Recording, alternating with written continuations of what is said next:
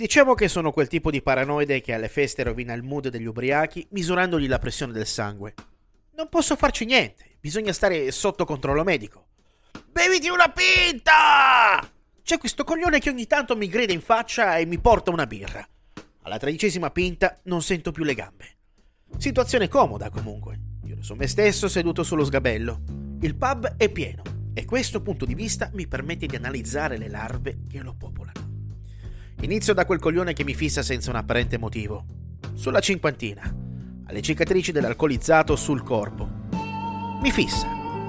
Io lo fisso. Mi faccio segno con la testa. Continua a fissarmi. Cazzo, questo vuole rogne. Batto sul tavolo. Niente, continua a fissarmi. Gli urlo contro. Beve la birra e comincia a venirmi incontro con lo sguardo fisso. Mi preparo col destro pronto. E ad un metro. Dai, vieni! Cammina con fare deciso. Sono pronto all'impatto.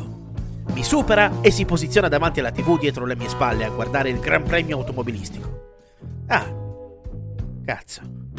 Beviti una pinta! Rieccolo. Almeno le paga ste birre, sto stronzo. Arriva un tipo, si siede di fianco a me. Ci ho già parlato assieme da ubriaco un paio di volte.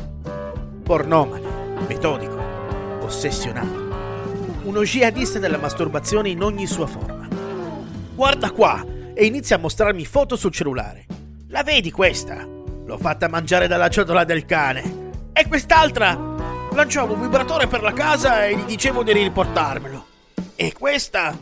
E lo blocco. Fermo, amico. Ti ho forse detto che me ne fotte qualcosa delle due troie. Anzi, sai che ne ho riconosciuta una. Adesso la contatto e gli spiego come gestisce il materiale su di lei. Vediamo che tipo di denuncia scatta. Inizia a balbettare. No, no, stronzo, non lo faresti mai. Rido. Sì, invece. Io sono proprio quel figlio di puttana. Adesso vai a vantarti con i tuoi amici sfigati. Va, vai. Il tipo si allontana bestemmiando. Capita. Non si vince sempre. Grande capo delle seghe. Beviti una pinta! È sempre più rosso in faccia. Speriamo che muoia stasera. La barista mi guarda. Io la guardo e comincio. Tu sei quel tipo di persona. Bloccati! Le dico. Se avessi voluto farmi analizzare da uno psicologo, non sarei qui seduto a spendere i soldi e il tempo necessari a farmi analizzare in birra.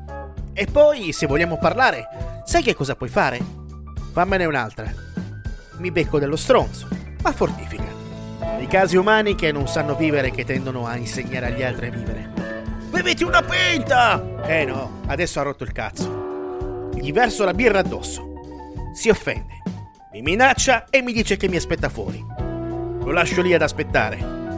Ti piace sempre circondarti di stravaganza e scriverne, vero? Mi chiede una voce familiare. Sempre.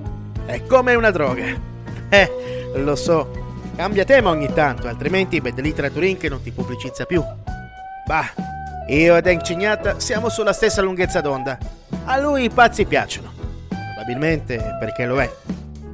Ti ricordi di me, vero? Ovvio, sei sempre là, tra un sogno ed un ricordo.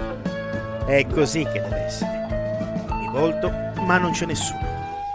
Solo una sensazione di calore. E non è l'alcol. Bevo l'ultimo sorso e mi alzo dallo sgabello. Esco dal bar ed invito tutti a seguirmi nel prossimo episodio oppure a fanculo. Per stasera abbiamo dato. Quanto manca per la prossima spronza?